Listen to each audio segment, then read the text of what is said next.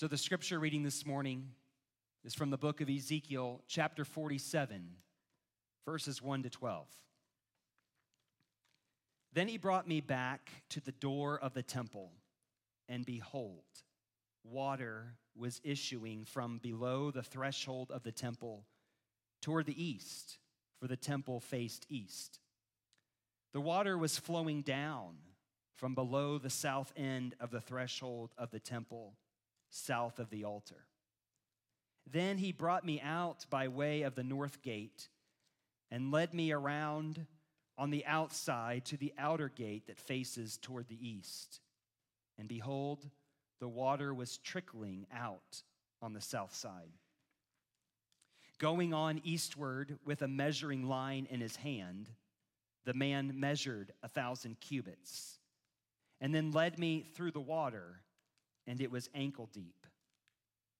Again, he measured a thousand and led me through the water, and it was knee deep.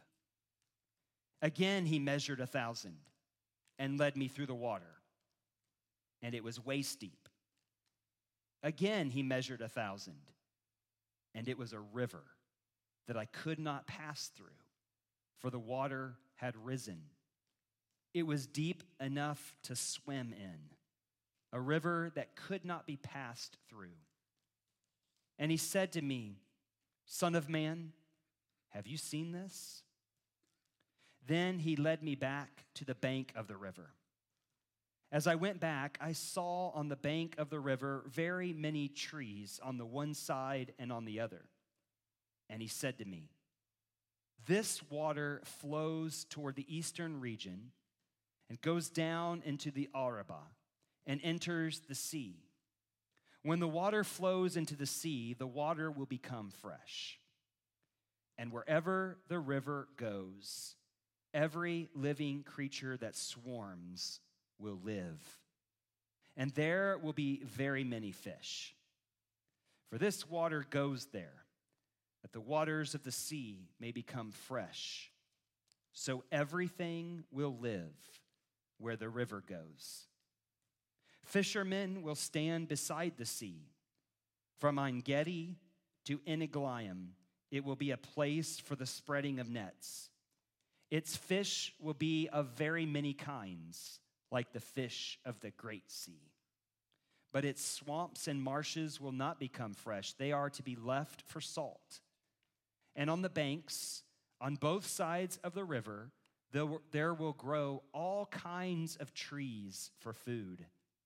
Their leaves will not wither, nor their fruit fail, but they will bear fresh fruit every month because the water for them flows from the sanctuary. Their fruit will be for food, and their leaves for healing. This is the very word of God.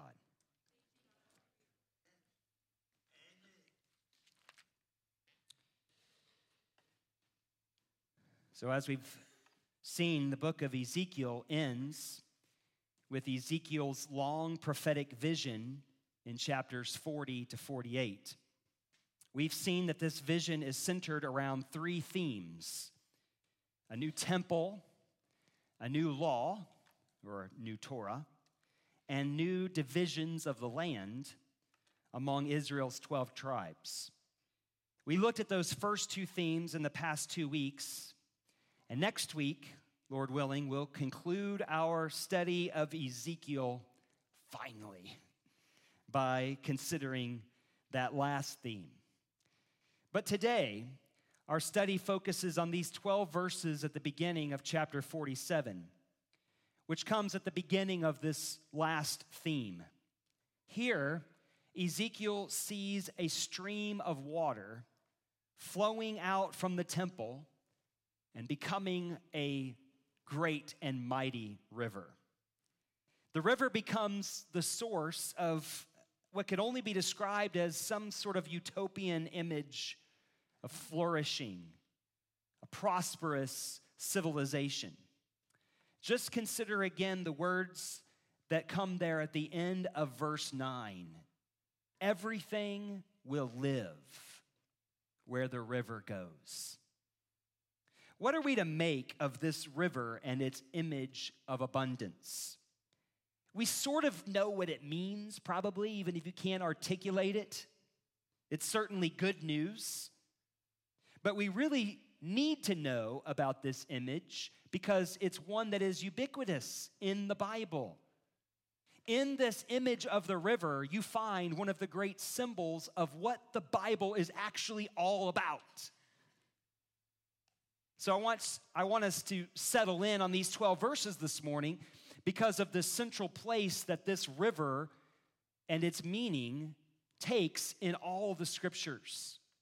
Literally from Genesis to Revelation, as we're going to see in this message. I'd like you to consider with me this morning first, the assurance of the river, second, the access to it, and then lastly, the abundance that emerges from it the assurance of the river, the access to the river, and then the abundance that emerges from it.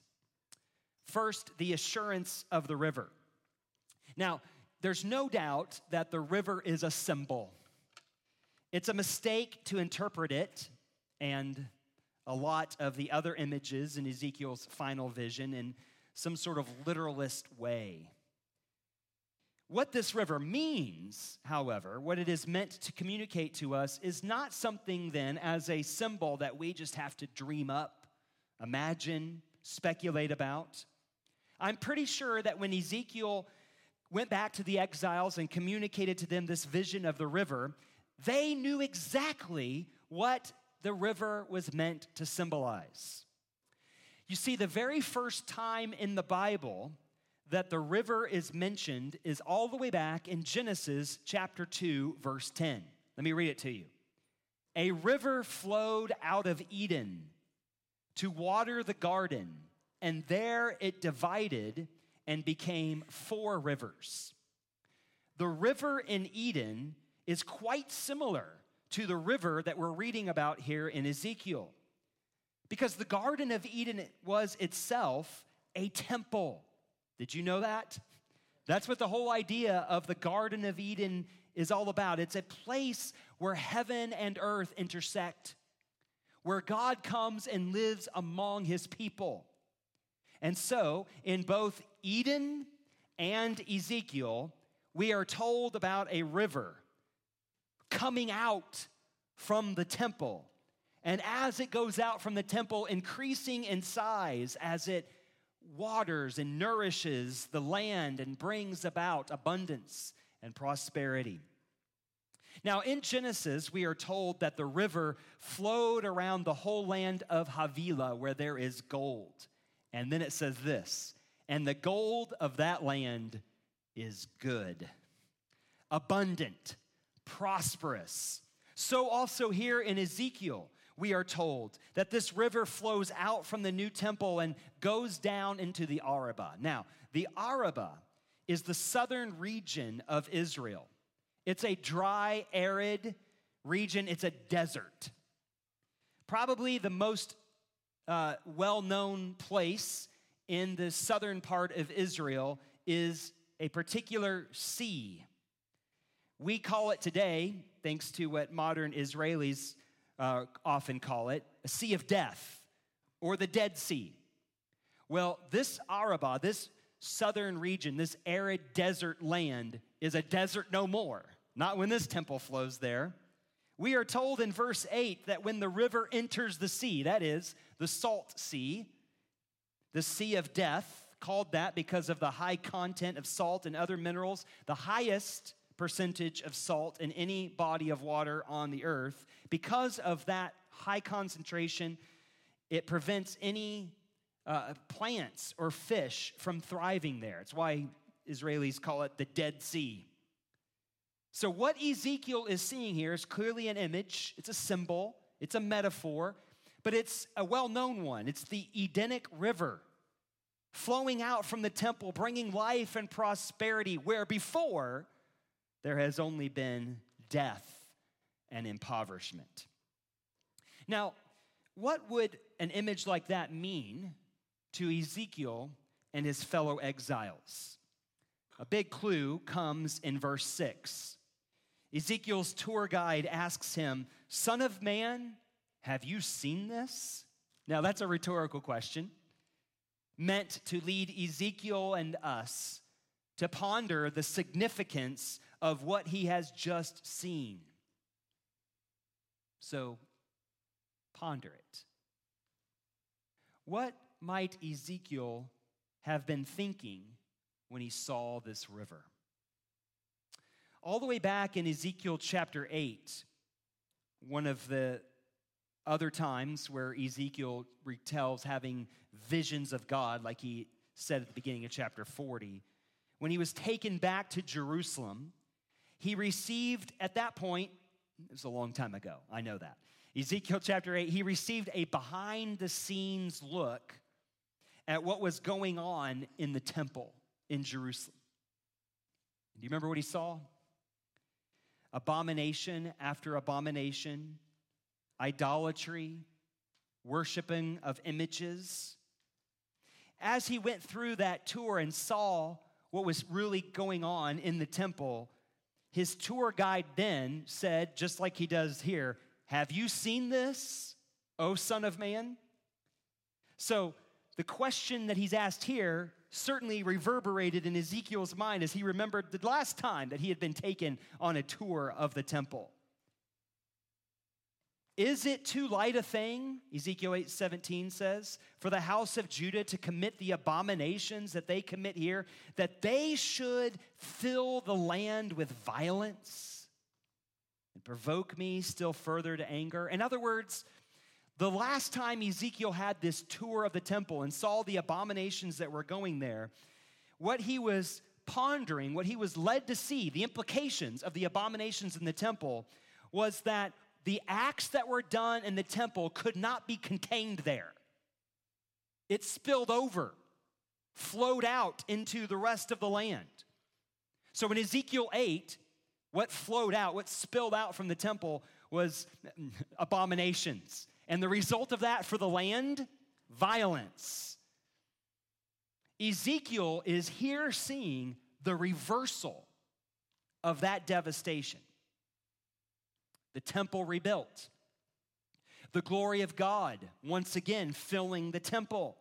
Proper worship, we looked at last week, restored in the temple. No more idolatry, no more abominations. And then, what then would be the effect? What would be spilling out of a temple where the glory of God was filling the temple and where God was properly worshiped? And Ezekiel sees here just what he saw there.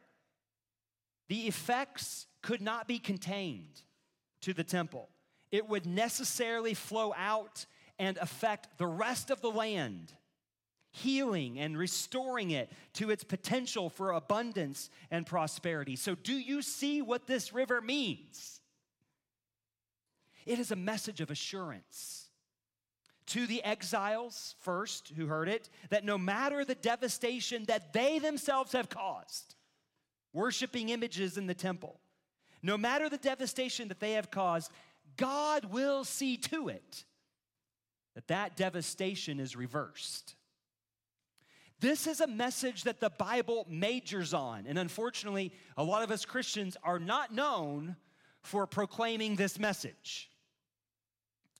There is no devastation caused by human sin that cannot be healed by the restorative waters that flow from God's temple.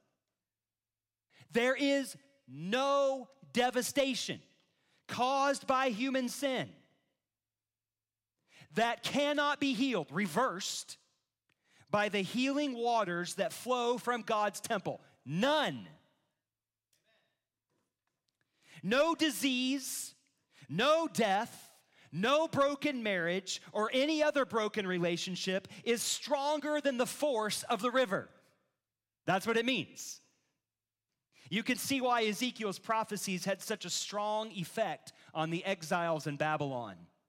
At the lowest moment of despair, of remorse, and regret, came the assuring news that the God of Israel was on the move, bringing a river of life that would, what could it do? It could even make the Dead Sea alive. teeming with life and possibility. So, when would it come to pass? When the God of Israel became king, when he returned to his temple, when he filled the temple with his presence and power and glory. And that's what Ezekiel's final vision is all about. We've already seen that. The moment has come, the moment is, is at hand. These last nine chapters in Ezekiel are, to put it in the words of one commentator, an exposition of the theme of the restored kingdom of God. When God begins to rule again, the healing waters that flow from his temple will even make the Dead Sea alive. It's not a message then that we're usually familiar with talking about from the Bible, because to put it bluntly, this is not a message about how you and I can get out of the world and find a utopia in some disembodied heaven. That's the message you think the Bible's all about? This one standing right in your face. This is a promise of healing for the world that you inhabit today. So, this river is a sign of hope precisely when you sense or fear there's no hope left. But of course, if you're going to benefit from the river and grab some assurance from it, then you're going to have to you have to get near near it. Right? You're in a you're in a, a desert region, you know there's no water around. When you start to see green grass and trees, water nearby. So you're going to have to access it. It doesn't do anyone any good simply to know that there is a river of life somewhere.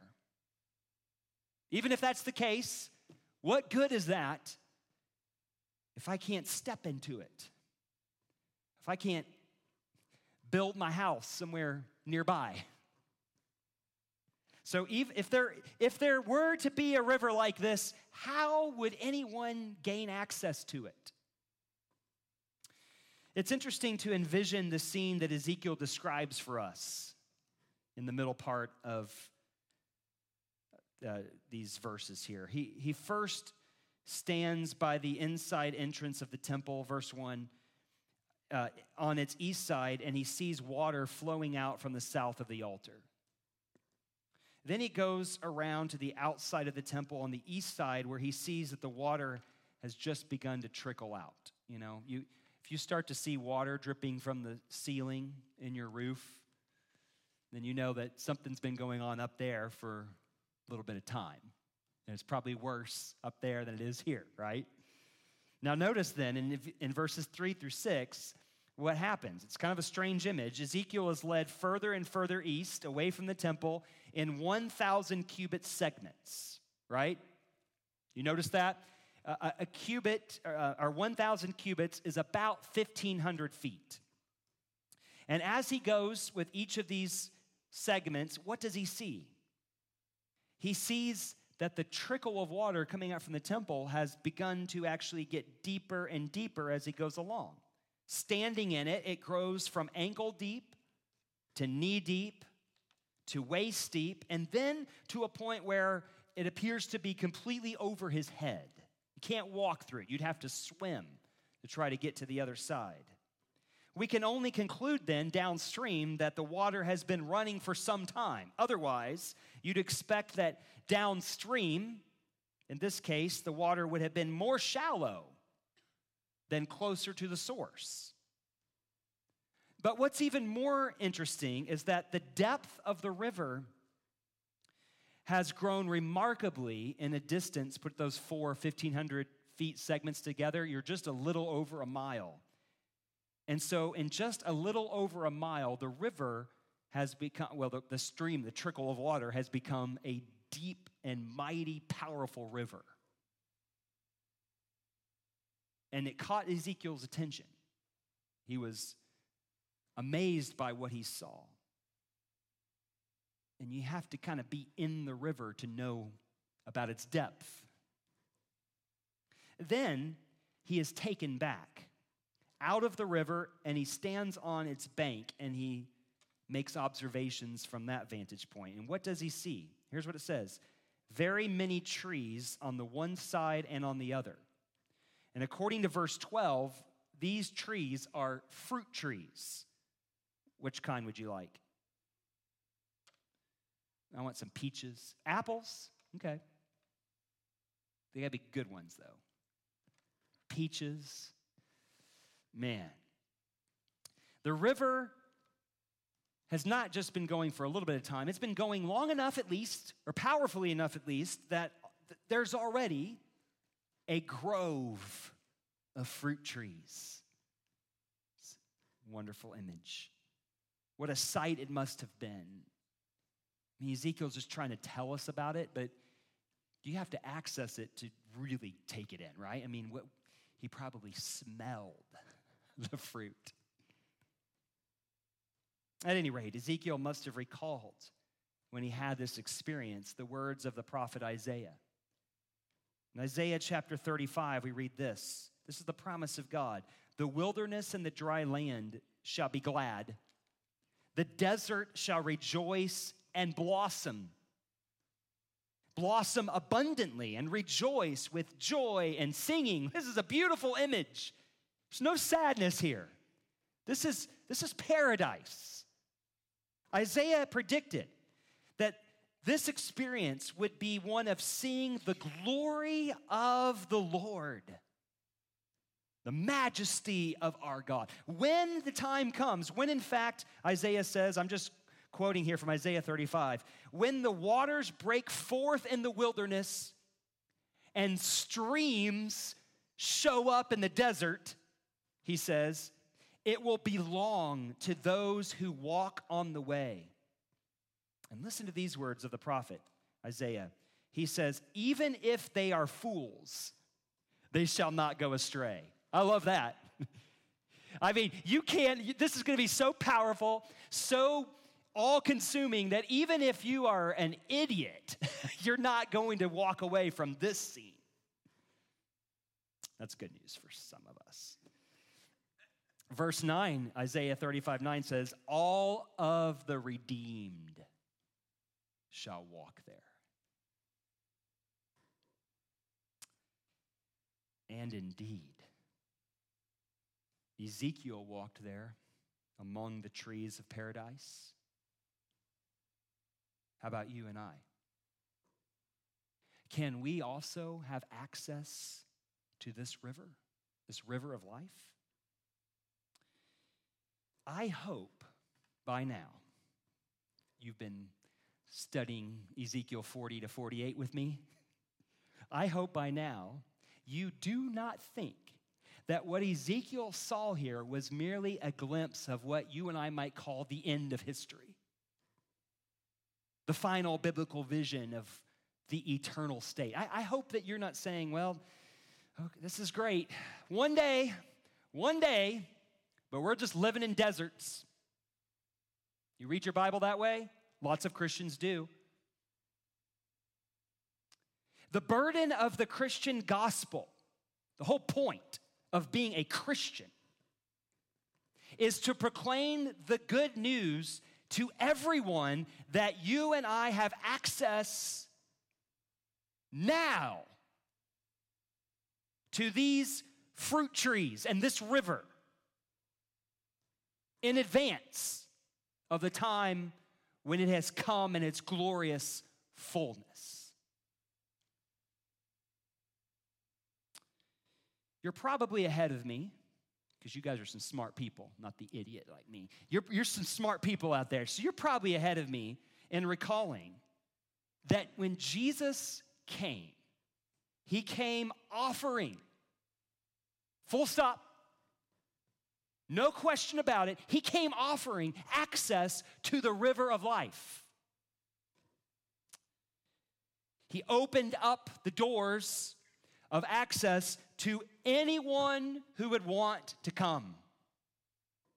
What, what texts are we thinking of? Well, Jesus claimed to have already brought about or to come as the fulfillment of Ezekiel's final vision. What Ezekiel is getting a, a, glimpse of that's coming in the future, Jesus in his first coming says, I've come to bring it to fulfillment.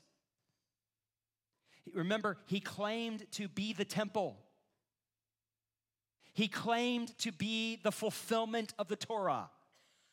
So it's no surprise then that Jesus would also have something to say about Ezekiel's river, don't you think? If, Ezekiel, if, if Jesus has in his mind, i have come to fulfill the vision of Ezekiel 40 to 48, then he claims to be a temple, he claims to fulfill the Torah. It's no surprise then, we should expect that Jesus is going to say something about a river of life. And here you go. Remember the Samaritan woman that Jesus encountered at the well at high noon when no one else would come to draw water? He said to her these words If you knew the gift of God and who it is that is saying to you, Give me a drink, you would have asked him, and he would have given you living water. The woman then asked what you and I would have asked Where do you get that? It's a question of access, okay? Let's say you have you have access to the river of life. How are you going to get it to me? How are you going to let me in on it? How do I get in on this good news? And here is how Jesus answered her Go, call your husband, and come here. And in the ensuing dialogue, you remember the story, Jesus exposed the woman's brokenness. She had already gone through five husbands and was currently living with candidate number six. But Jesus wasn't shaming her. He wasn't there to bring more pain and death into her life. He had come to heal,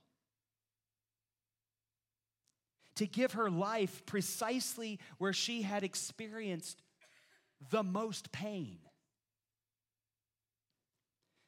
Jesus exposed her sin so that she could experience the life giving water where she needed it most. In Jesus, you and I have access to living water. It's the gift of God. You only have to ask for it. He will gladly give it to you.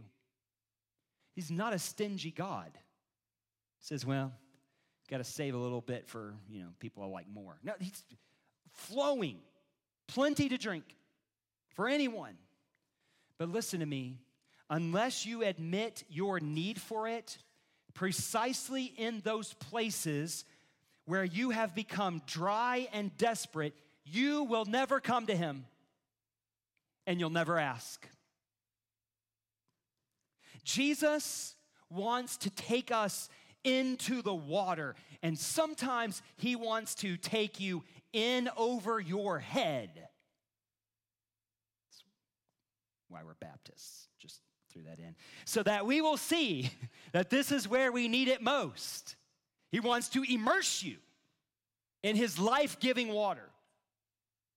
The woman's greatest need was not to never have to go to the well at noon to draw water, it was never to have to find in someone else a love that she could only experience from God Himself.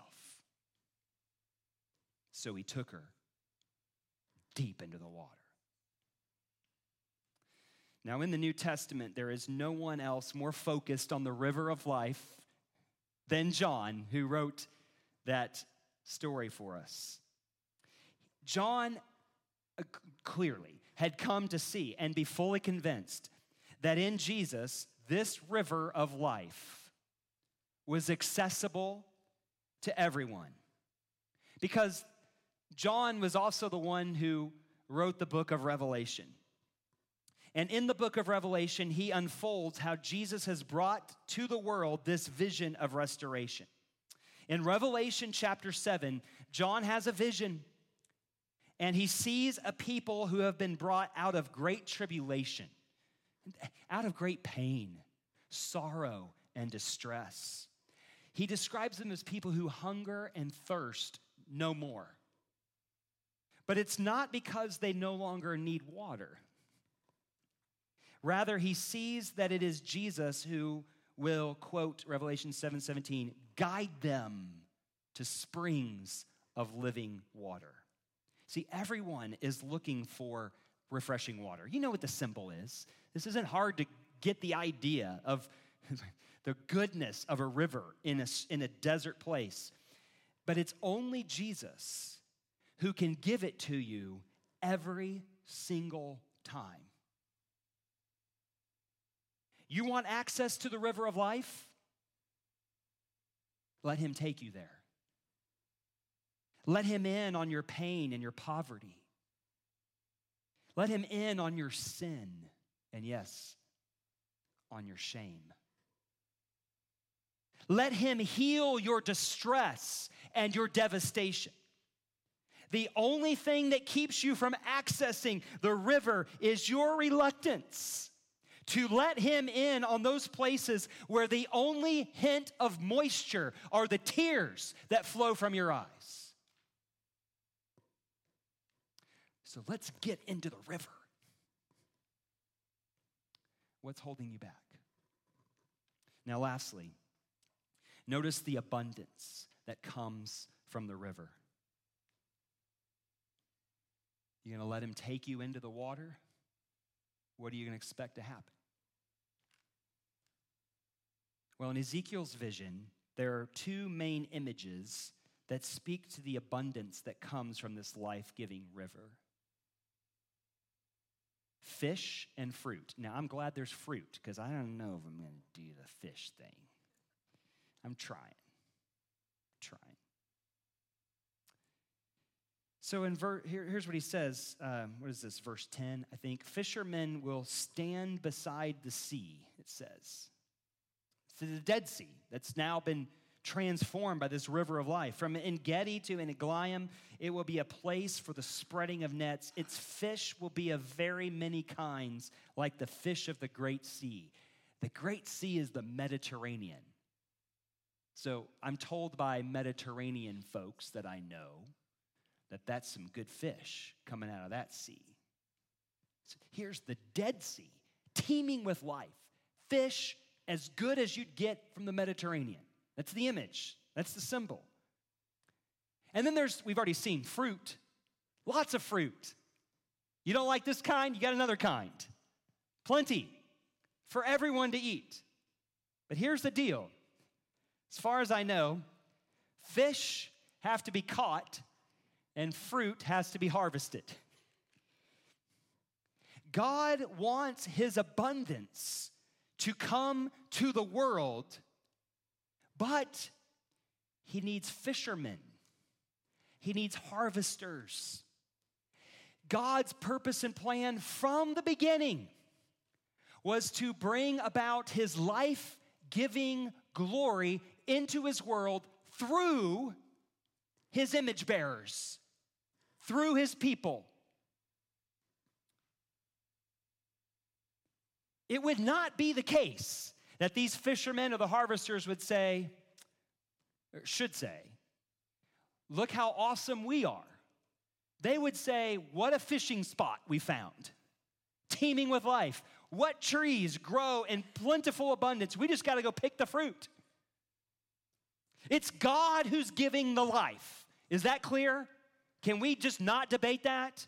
But God wants to work through his people to bring about the abundance for everyone. There's two more places that we've got to see in our Bibles where John uses Ezekiel's river imagery because I'm just adamant to try to convince us. Still got some work to do on some of you that Ezekiel's vision has been brought to its completion in Jesus.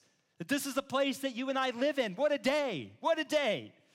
All right, so let's look at the first one. Turn there if you can. John chapter 7. John chapter 7.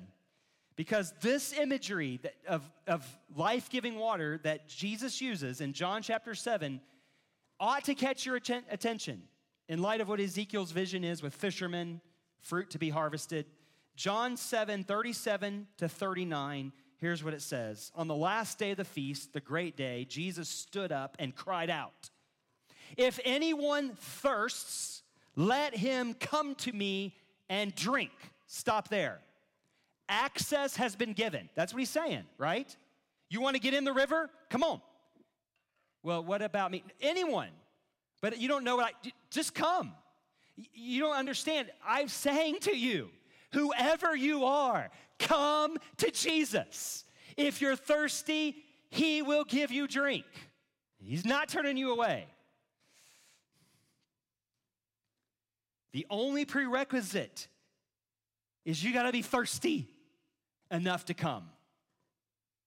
Verse 38, Jesus says, Whoever believes in me, as the scripture has said, out of his heart will flow rivers of living water. Stop there. Did you hear that? Did you hear that? The water that begins in the temple and grows into a mighty river is fulfilled in God's people who are scattered throughout the world to bring access to the life giving water everywhere and in every place. What a plan of God. That you want to see the mission of God? There it is. This is not our work. We don't get the credit for it. It's God's work done through us. How? Verse 39, John 7 39. Now, this he said about the Spirit, whom those who believed in him were to receive. For as yet the Spirit had not been given because Jesus was not yet glorified. Now, glorification for Jesus means he's going to the cross, he's gonna die, he's gonna be buried, and he's gonna be gloriously raised from the dead and ascended into heaven. Why does he go to heaven? To be enthroned as king of the universe. And when God becomes king, the water begins to flow. How does the water flow? Through his image bearers, just as he's always been from the beginning, who are extensions, can I say that? Tributaries of the life giving water that Jesus alone can provide. It's through the Holy Spirit that we are equipped to be people through whom the message of forgiveness, forgiveness of sins, becomes a reality in the world. We are thereby sent into the world as the Father sent Jesus to Israel to implement there, by their witness, by our witness to Him, the unique and decisive events of the ministry of Jesus His death, His life, His death, and His resurrection. It's what you're sent out to proclaim. So in Psalm 1, the psalmist begins the Psalter by writing about a godly person, the righteous person who is like a tree planted by streams of water. Remember it?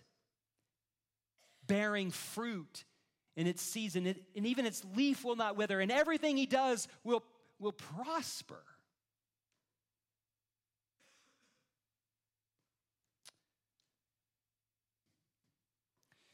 You will prosper because of the power of the Holy Spirit, which has turned you into a little extension of the temple in every place that you go. That's who you are. Now, look at the last, well, there's one more place we got to go and we're done. But to prepare us for it, Ezekiel 47 12, the last part of this verse says this their fruit will be for food. And then, did you notice this? And their leaves for healing. Their fruit, the fruit of the trees, will be for food. Got that? And the leaves, even the leaves of the tree, got medicinal powers in them. Now, take a look at one other place that John writes about the river of life. It's in the very last chapter of the Bible. So, Genesis, to Revelation. Revelation 22. Revelation 22. Here's what it says first, first two verses. Then the angel showed me the river of the water of life. Is there any doubt? He's talking about Ezekiel's vision, which itself is built on the Edenic vision of this river. The angel showed me the river of the water of life, bright as crystal, flowing from the throne of God and of the Lamb. See? Through the middle of the street of the city. Now look what it says. Also, on either side of the river, the tree of life with its 12 kinds of fruit, yielding its fruit each month. The leaves of the tree were for the healing of the nations. There it is. Now, see here the revelation of Jesus. When John wrote the revelation, he's saying, I want to tell you how Jesus has brought to completion everything the Old Testament said would happen, including Ezekiel 40 to 48. So see it. Those who trust in Jesus and benefit from him are saved. They are rescued. They are restored. But why? Not so that they can one day go to heaven, but that so but so that God's healing love would flow through them and cover the world.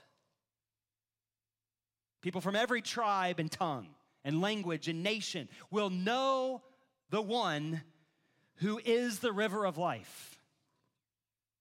So, the grove of trees, Revelation calls it the tree of life, which is what God has saved you to give to the world.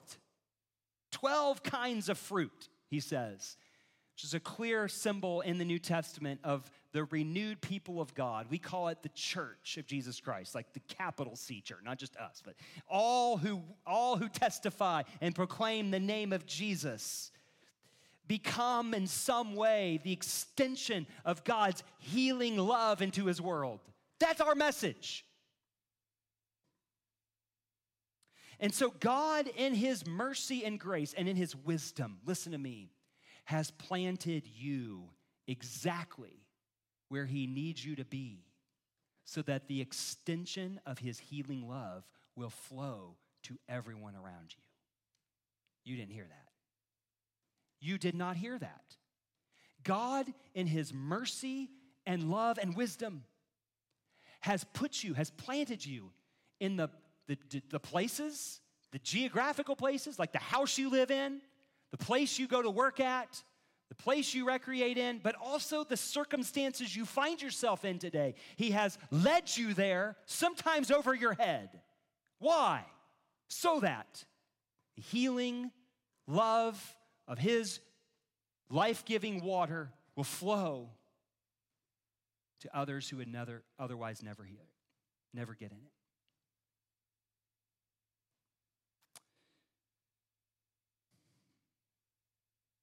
I never met Tim Keller.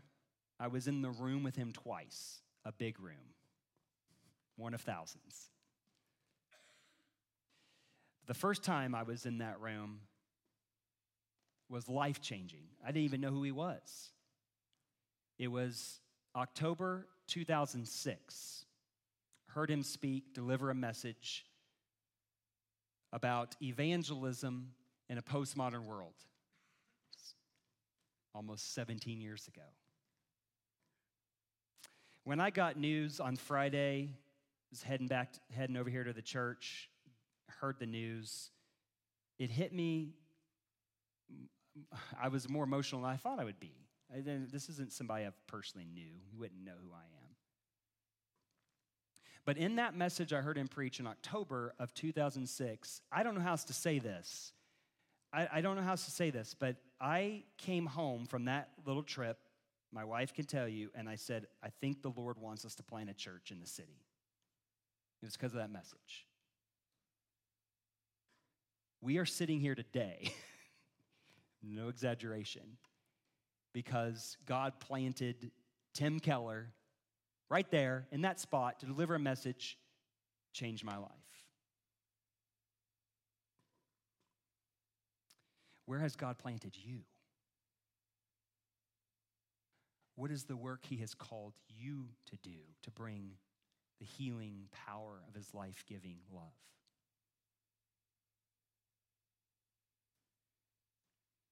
There's a musician named Josh Ritter. As far as I know, he's not a Christian. I don't know. He wrote a song called Only a River. He wrote it in his dorm room, in the stairwell, in, the, in his dorm, in the stairwell of his dorm, uh, in a very lonely place. Only a river. The song, though, uh, it's a, uh, in, in the song, he has a line that says, Only a river going to make things right. You don't even have to be a Christian to kind of get the symbolism, right? What shocked Josh Ritter is to find that Bob Weir, is that how you say it, of the Grateful Dead, and Bob Dylan ended up singing his song that he wrote in a lonely place. It's kind of how it works in the world. The things that you think are coming out of brokenness and sorrow and sadness and distress, God wants to turn into a life giving stream. Even non Christians echo that reality because God made the world to be that way. So, you and I, who are called to bring a transformative, life giving love into the world, can only do so if we come to the real river, the only one that's going to make things right, the one who said, Come to me if you're thirsty, and I'll give you drink. So let's come to him again and then be sent out to bear fruit for the glory of God. Let's pray. Father in heaven, we ask you to teach us who Jesus is, what he has brought into the world through the life giving power of his love. His life lived, his life freely laid down for the world. And you call us into that river. Sometimes it gets pretty deep. But in that deep place, there's the goodness of knowing there's plenty, plenty for everyone who is thirsty to come. Now, for some reason, we so easily get twisted and turned and start to take credit for what you want to do. We take credit for it ourselves. So we got to come back over and over again. Not because you're angry at us, not because not because you you have not made us your people, but because we got to remember who we are. We have to remember where the power supply is. Where the life is found. And you sent us out in an amazing, enormous privilege to bear witness to you and to your kingdom. But we got to come and drink. We've got to abide in Christ. We ask you today, by your grace, remind us who we are that we might go now in this week ahead and bear fruit, fruit that will last fruit that will be part of your eternal kingdom. For the glory of God, we pray. In Jesus' name, amen.